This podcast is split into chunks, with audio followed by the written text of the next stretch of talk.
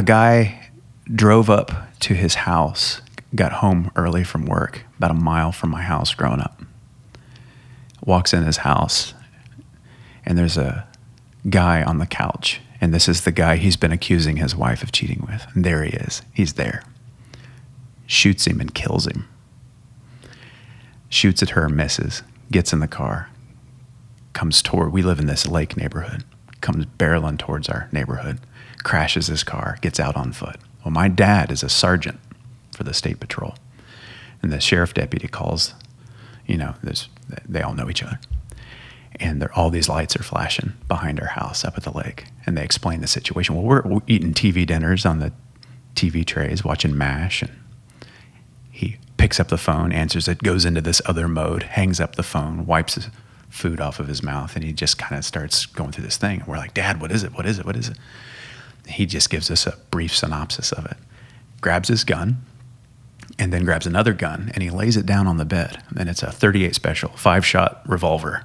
And I can still see it pushing down on the comforter, just this heavy little pistol. He says, oh, Don't touch it. Keep the door shut. If anybody but me comes back to this house, I want you to pick that gun up. Don't be afraid to use it. And walks out into the night. So I'm pacing the floor for 30 minutes while they go on this manhunt for a guy that's checking doors in our neighborhood. And there's only a few hundred houses in our neighborhood. After a while, there's this one gunshot and we're freaking out. There's one gunshot. Well, this guy swam out in, the, in our lake, in our childhood home lake, and shot himself. And then dad just came home, packed his guns up, and we just never talked about it. And the lake was never the same.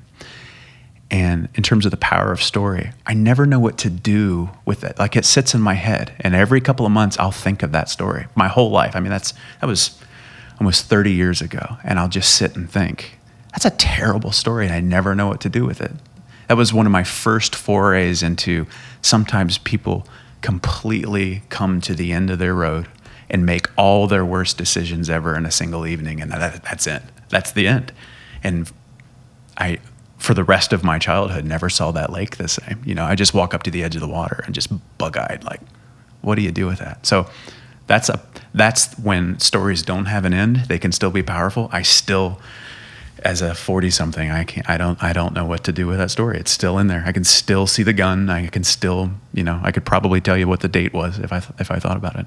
Still messes with my head. But it does confirm stories are powerful. They're very powerful. Even if you don't know what to do with them they stay with they stay with you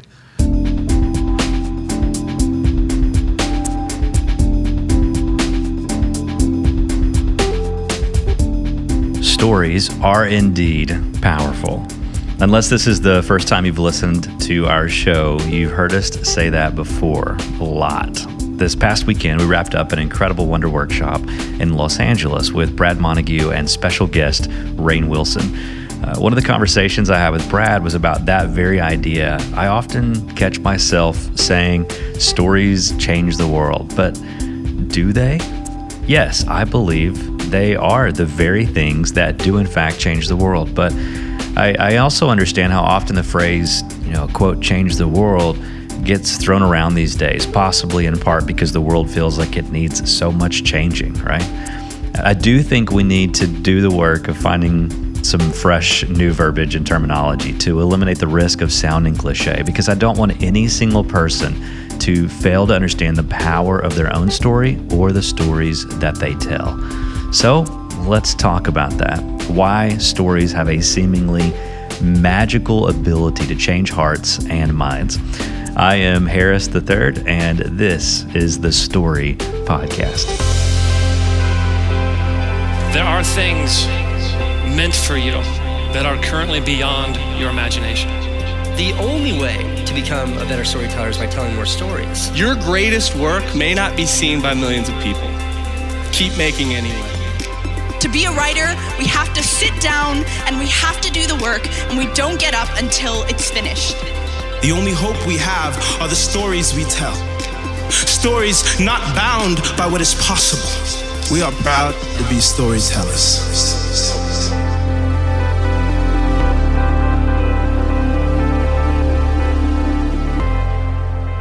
I am so excited about this week's conversation with my friend Steve Daugherty. Steve is an incredible storyteller. This isn't his vocation, or is it? Let's begin with how Steve describes his work when meeting someone new. Really sorry for what I'm about to say. That's kind of how I feel because I work at a I work at a church. I would say it real sheepishly like that. I, I work at a church. Are we still cool? Can we still sit here?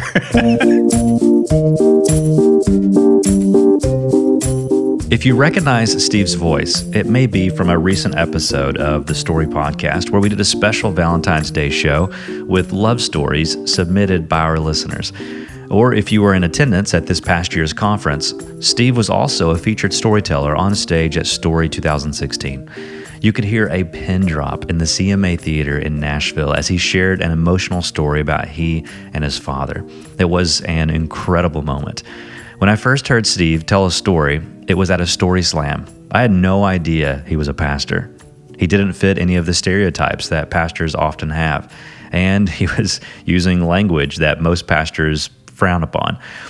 I was curious why he was, to use his word, sheepish when telling others that being a pastor was his job. Oh, it's uh, it's it's uh, probably based on uh, the the presupposition of okay, this guy works at a church and he's going to ask me to go to it before we get to our our, our destination or something, you know. So I just I'm really I feel for people who are stuck strapped in a seat with a guy that may or may not want them to be different than they currently are by the time we arrive wherever we're going. So I put my I put my hands up. I, I immediately have this energy of, but it's not like that, you know. So that's that's what it is. It's it's apologetic when it probably doesn't need to be. It's like a neurotic calling that goes with being a pastor. I'm a pastor, but it's not going to cost you anything, you know. But I don't say all that. I just think that. Steve is on four medications.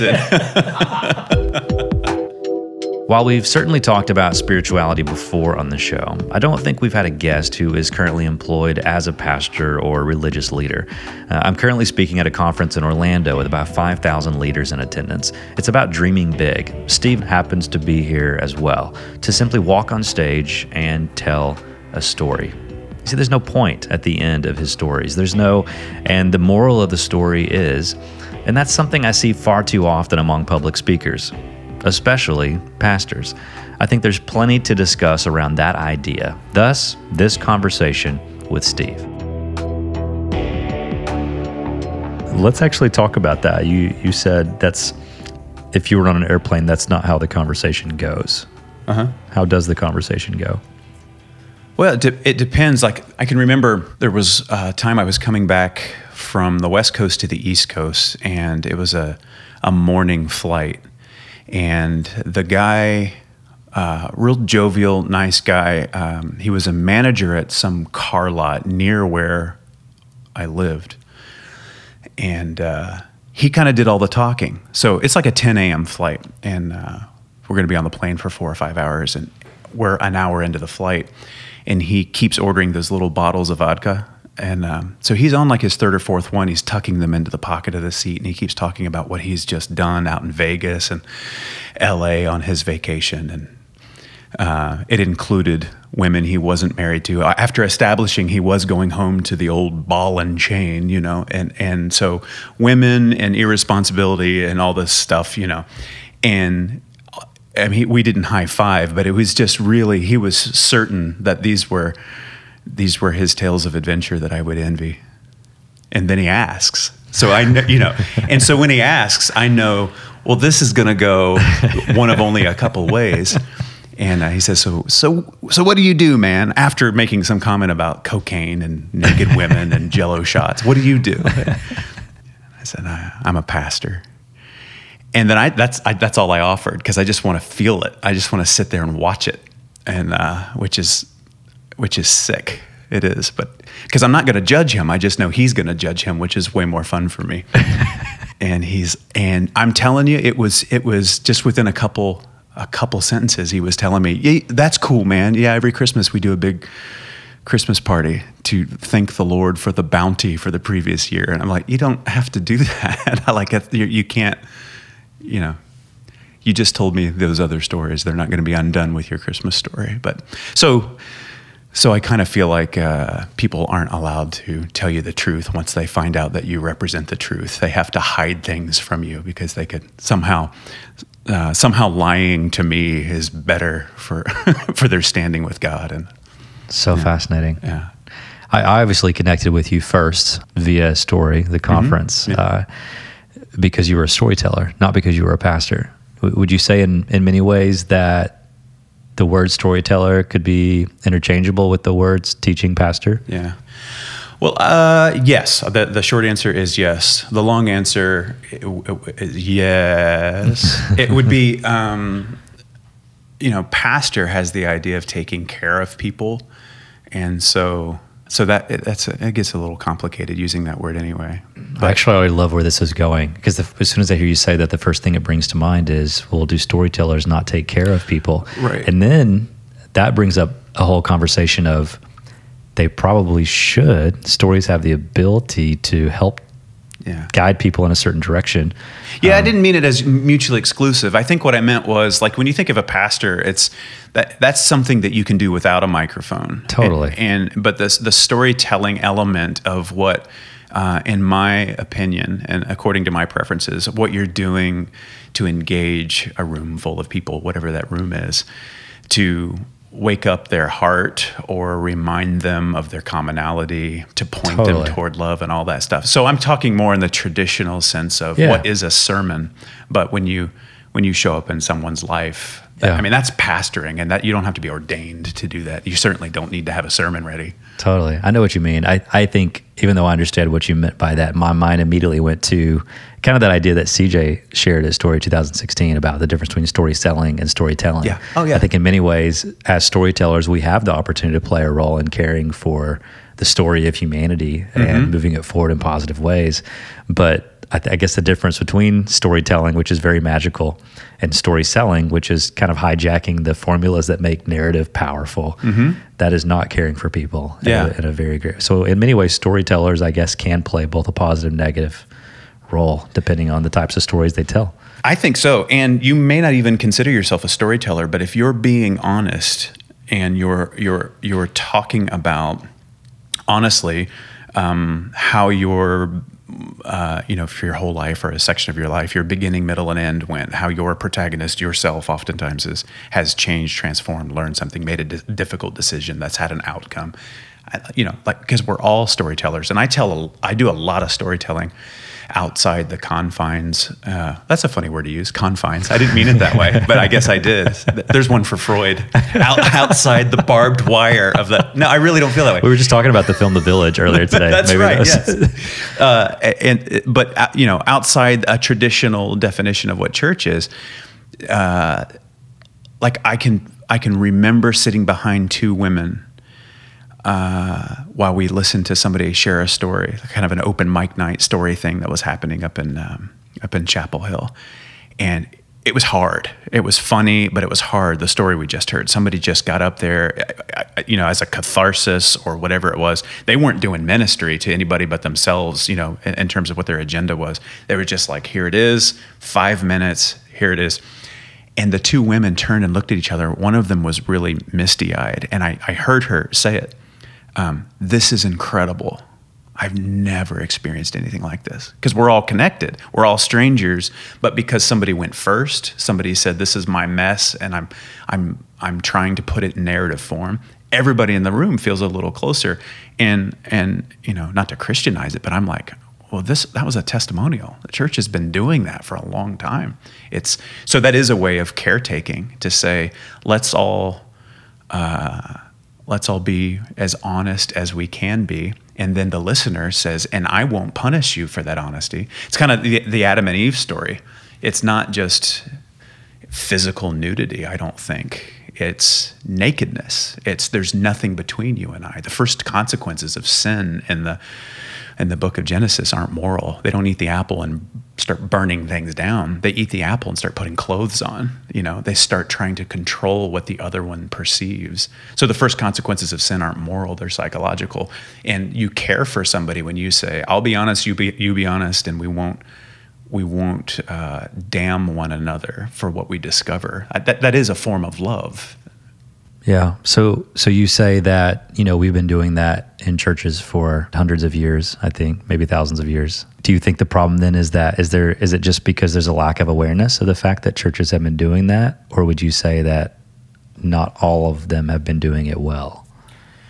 Is there a lack of vulnerability, I, I- guess, in storytelling within the church? Yeah, I think that's I think that's a good question. Maybe the answer is in the question. I haven't been alive for very long and I haven't been to very many churches in the in the grand scheme, but I would say the perception at least is one of the last places on a list to go and say, here's what's true, unfiltered, would be a religious community.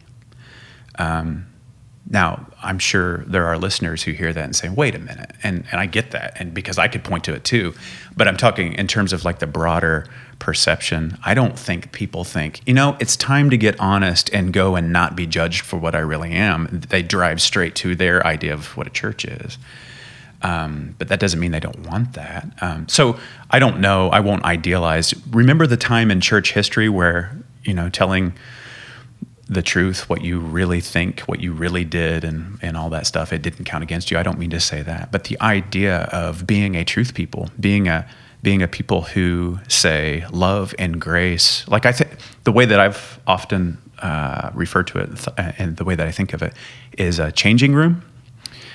Um, when in John's gospel, Jesus comes in grace and truth, that's the order of the words he chooses.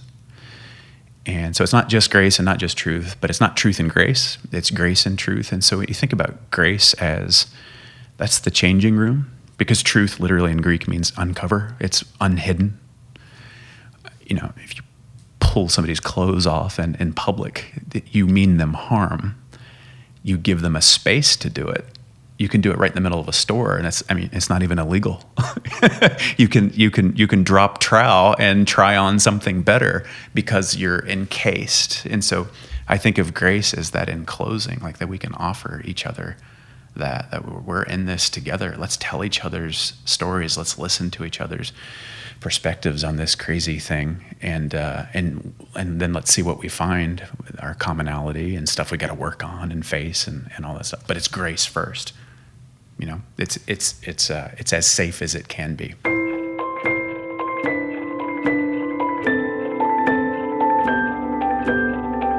Why are you participating in the telling of stories outside of the, to use your words, the confines of your church? Why did you make a decision to do that? Um, Is there like some sort of personal goal, hobby? You want to check it off a list? yeah. Is there some deeper meaning behind? Uh, I, I wanted to try out some cuss words, and it was no. I'm kidding. That's not what it is. That's not what it is. it was. uh, it's. Are you known as like the cussing pastor around town? I, I, don't know. I, you'd have to ask other people. I don't think so. I, um, I th- that's a, that's a great question. I, it's so simple. I'm having trouble answering it, but I, I think it's. Um, I like watching people respond to things they'd already made up their mind about. You know, and Dallas Willard talked about familiarity breeding unfamiliarity, which is what breeds contempt. You know, I, oh, I know that thing, which means you don't. Um, I like the idea of. I told a story at a bar a couple months ago, and when I was done, somebody came up to me and went, "Is that like that prodigal son story?" And I mean, I didn't use any of that language, but it was a story about just going back, starting again, the the humility and the the courage of embracing a reset and all that.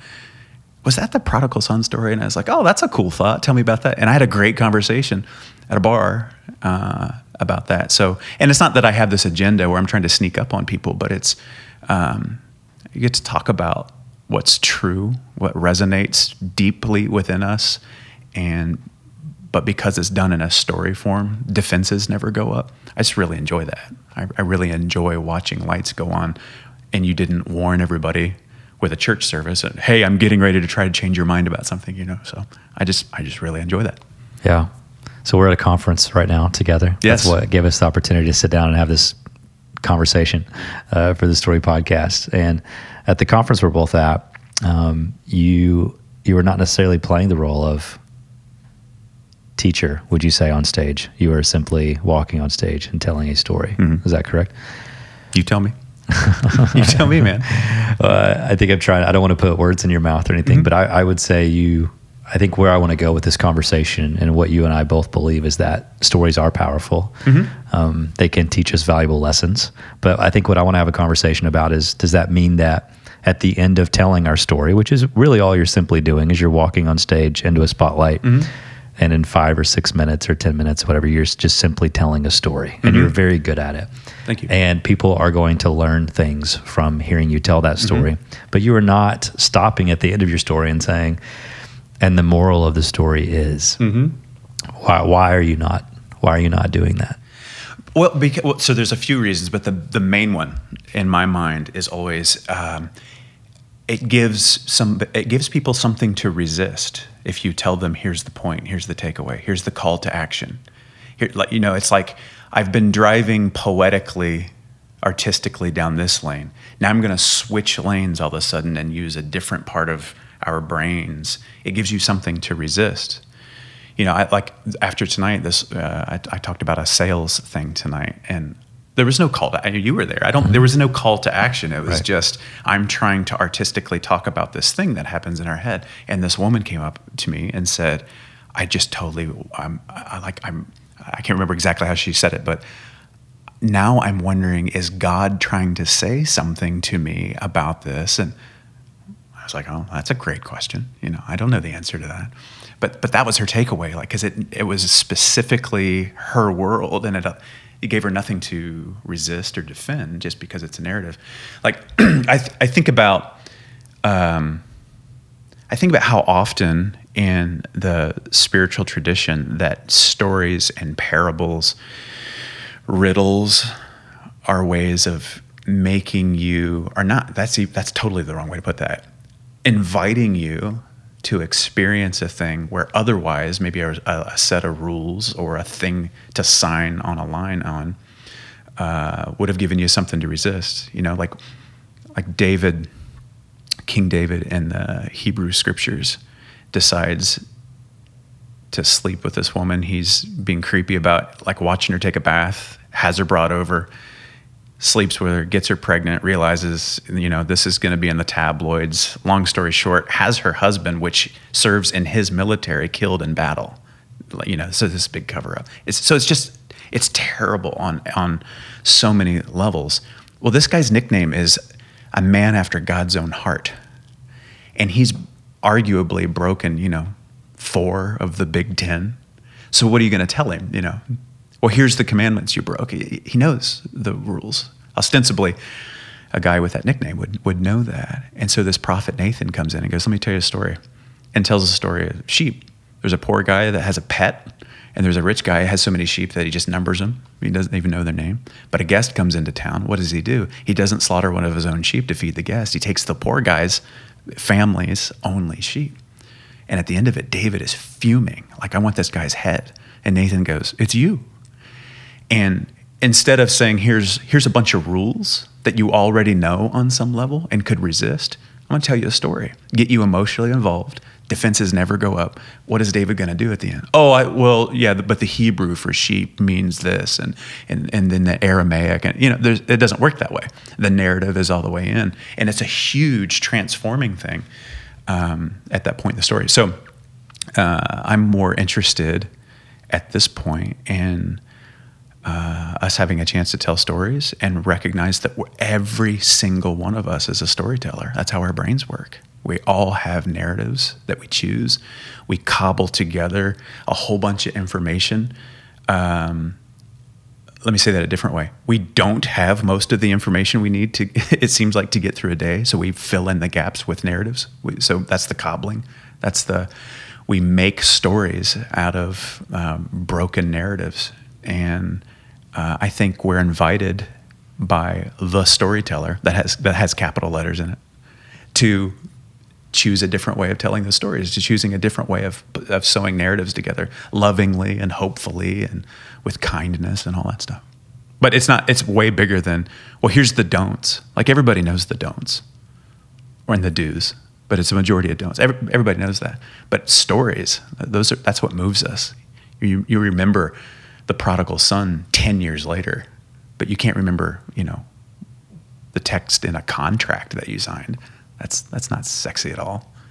And that's really my point. Is this is I do sexy, sexy work, Harris. I don't know why that word came out right there. That's You that's uh, you did say the word panties in your story that you told today. I, that seems to be one of the takeaways. There was I like just- a small sexy moment there where it's just like, where's where's he going with this? Just But that really happened. I can you to- can you tell us the way that you enunciated that word on stage today? oh, apparently I did. Because Yeah. if I were to say it, it'd be like, yeah, there was the panties went flying or panties went off. I just you enunciated in a very uh, Well, it's the it was the saxophone player for Foreigner, and while he was playing his solo in fingerless leather gloves, a pair of panties hit him right in the head. That's true. I don't know why I have to enunciate But that that's a true story. It's a true story, but that's not necessarily the only way to pronounce that word. Now everyone's listening uh, to this right now. I know they're probably going, man. I, I if they were at story, they heard you tell a story, um, and so they have respect for you. For those uh, who heard our Valentine's Day episode, they heard you tell another story, uh, and now they probably want to hear this saxophone, fingerless glove playing, hitting the head with a pair of panties story. Panties. Uh, panties. Sorry. That's a strong T in there. Yeah. Uh, you're you are you're doing something interesting at this conference. You, you're taking a story and breaking it up into three chapters, I guess you would call them. Um, talk to just an industry of storytellers. What were your thoughts on your creative process of taking one story and breaking it up into three parts? Why and why those separate parts, and why is it broken up in those spots? Well, I can't take a lot of credit for that. Uh, our, our good friend Don, who makes um, um, most of those programming decisions, thought it would be a good idea to have um, something that wasn't necessarily uh, the art of music uh, uh, that that's playing a, a, a great role at the conference, and then on the other side, if there's sides, a teacher, somebody presenting a teaching of some kind, uh, walking people through that. Um, so somewhere in the middle, this idea of an artful way of telling stories. It's, so you know, I'm not teaching. I'm not. Uh, maybe I'm presenting, but you know, you know, it's that hybrid space in the middle. So breaking it up, um, where each one um, hopefully has a little bit of a life of its own. But if you don't see all three, you're missing something. And so it's um, they're they're pieces of a grander narrative um, that's really important to me. As I just because I have a I had a sales background. I never really thought of, of myself as a salesperson, although I was freakishly good at it. Um, and we can talk about that if you want to, because I've got a story about selling cars and how you and your wife met. that's right. Yeah. And I need to, as a tangent, I need to say that doing that podcast made me look like the, just a total romantic stud. Because it was just like, oh, I can tell the story, I could do that. But the way it lined up, and I got to tell my wife that I did it. I mean, she she just absolutely loved it. Oh, it's so sweet. And I was like, wasn't it? You know. But that's not really where where it came from. So thanks for making me look like a way better husband You're welcome. than I. That's Yeah. why that's why the story podcast exists. Yeah. yeah. Uh, so sh- the uh, so breaking it up into those three pieces was largely a decision uh, that I was invited into. What if we took a a story or several stories and kind of Sure. wove them together? So already knowing that I have this way of telling this one particular piece of my life because of of the parallels that I see in and a lot of people smarter than I have already seen it in the sales world and the church world. Sometimes um, uh, it was a way of uh, of piecing it together that way. But I'd say one thing is recognizing um, that it's already existed in some form as something written down, um, but knowing that it would be, be presented as a story is kind of retooling it to go from um, this is a lofty term, but uh, going from literature to something that you helps people feel in the room, just you know, just to be in the room and to say it uh, as uh, as a narrator of, of your own story. So that takes a little bit of of uh, recalibrating. All it's it's all the same ideas, but you just know. Well, you could read that. This is the problem George Lucas has, I think. At least that's what uh, that's what he's he's said to have as a as a problem. He's a he's somebody that can write really great lines, but you can't actually act them. You can't say them. They don't sound real. You're in my very soul, tormenting me. Um, it's a deep cut from the from the the prequels, uh, but it's the uh, just yeah. So that would be one thing of just recognizing I want people to be able to feel uh, that I'm walking them through a story rather than reciting something, which is super, super important to, to be in the room. People can tell if they're paying attention, if you're remembering words you wrote down days prior. Um, so I don't know that it's acting. So how do you do that? Is that something is like a voice inside your head that you remind yourself like, okay, don't sound scripted, speak this way?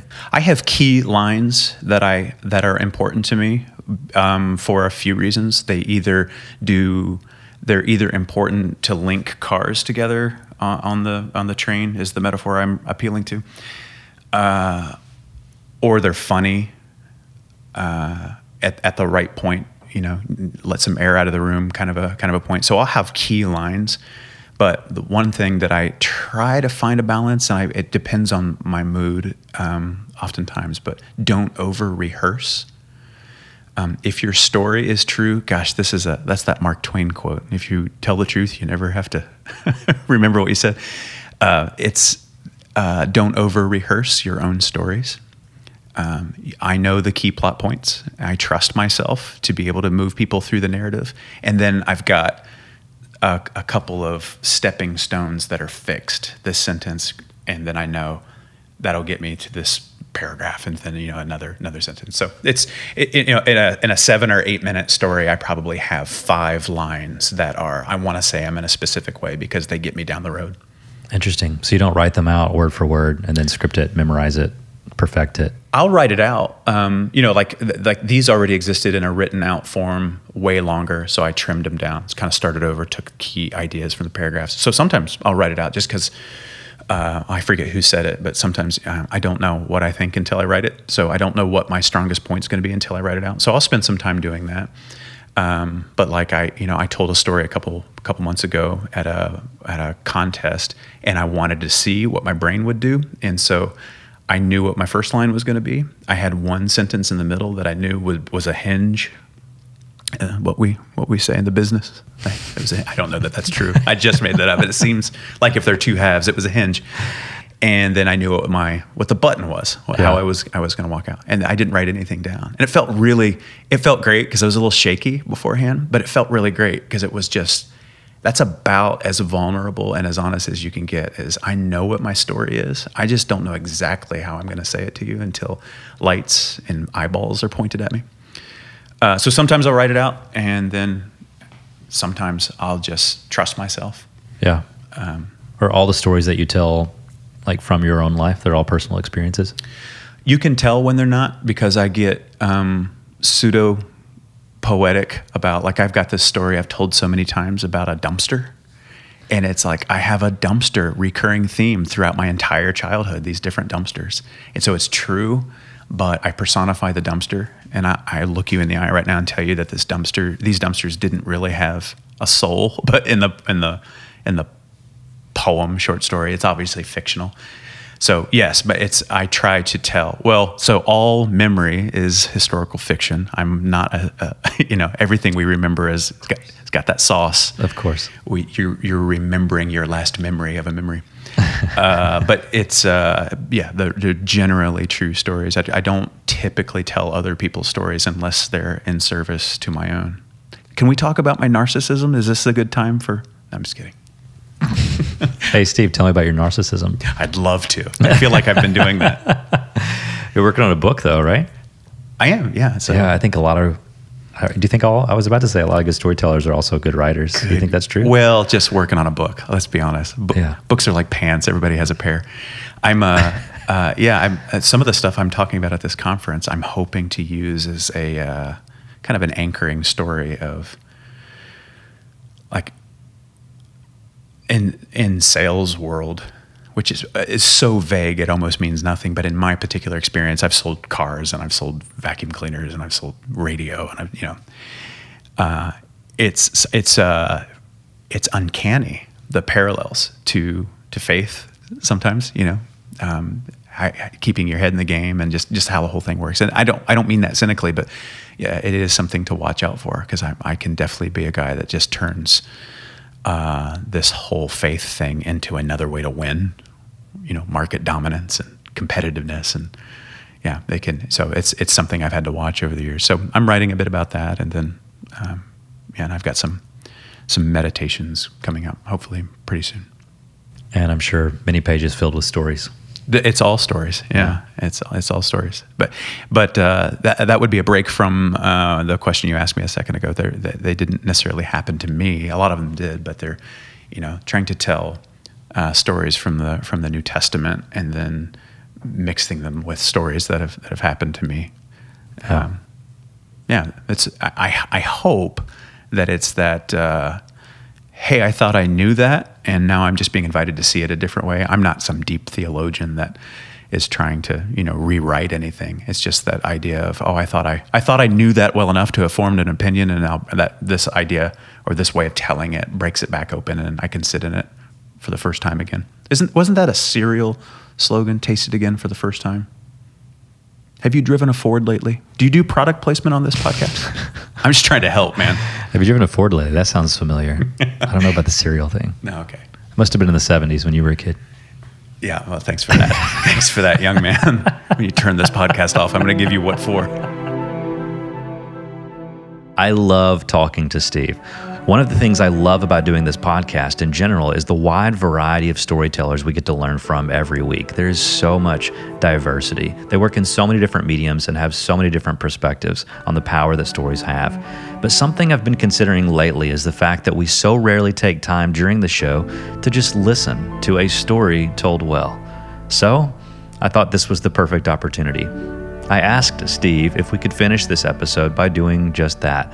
I kind of put him on the spot, but he was up to the challenge. I can remember it was a December. I was 15 and Dustin was 16, so he was the driver. And we went, quote unquote, Christmas shopping.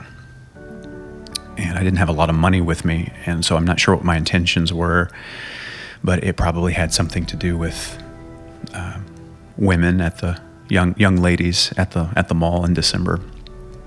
And we are coming to the end of our shopping trip, and I looked up at the ceiling, and there was one of those little dome mirrors that are supposed to have security cameras in them.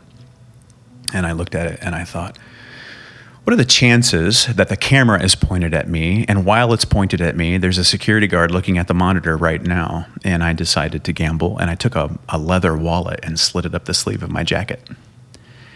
And I said, Dustin, let's go. And uh, we got out in the parking lot, and two guys ran out and grabbed me uh, forcibly. And Dustin, they told him, "Get in your car." And they took me, and they got me all the way back up to the door. And they said, "Just, just give us the wallet. We saw you take it, and we'll let you go." And uh, so I pulled the wallet back out of my the, the my wrist, the sleeve of my jacket, handed it to him, and he said, "Okay, come on." And he goes ahead and, ta- and, and drags me into the store. And I remember being offended. I thought that was immoral that he lied to me. I'm the thief, and, and, and but he was wrong. And then Dustin drives away, which was like a second sin. Like I'm the thief, but you don't ditch the thief. That's that's also way worse. So they sit me down and they tell me because I'm a minor, I have to call my parents, and my parents are divorced, and so I call my mom because I'm not an idiot. And they put me in a cell and my mother was just heartbroken on the phone and i'm sitting in a cell and i can still hear her voice and it just broke my heart that i broke her heart. But i'm waiting and waiting and waiting and finally the door clinks and it swings open and there's my father and he's purple. Uh, he's so angry because he's a cop. Uh, and mom and dad are divorced, which means mom hung up the phone with me, called her ex husband, went and picked him up, and drove all the way 45 minutes over a town over to come pick up their delinquent son. And we got in the car after they said he looks like a fine young boy. We're going to let him off this time. It's uh, it's part of how white privilege works when you're a teenager. Uh, that I got uh, uh, another second chance, and I get in the car, and she picked him up in her new husband's pickup truck. So my dad is driving his ex-wife's husband's stick shift truck with his ex-wife in the passenger seat and me with the stick shift between my knees driving home. And it's silent and it's silent and it's silent until it's not. My dad finally erupts and says, "How could you do this? How could you do this to us after all we've taught you?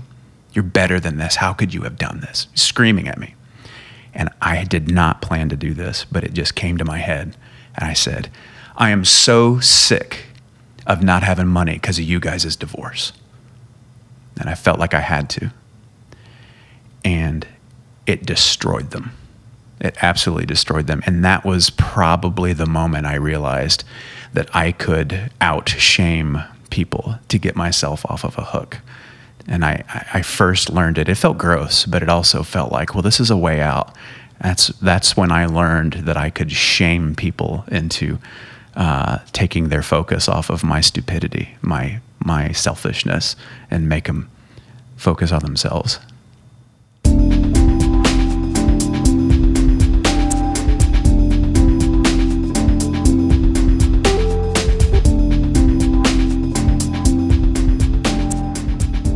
I hope you've enjoyed this short and informal conversation with Steve Daugherty. You can follow him on Twitter, which he says is his absolute favorite social network, at StepDoc. It's a little tricky. The O is a zero. So that's at S T E P D zero C.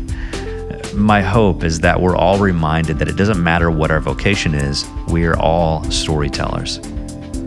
If you are listening to this, you have a story and your story matters. Thank you so much for listening.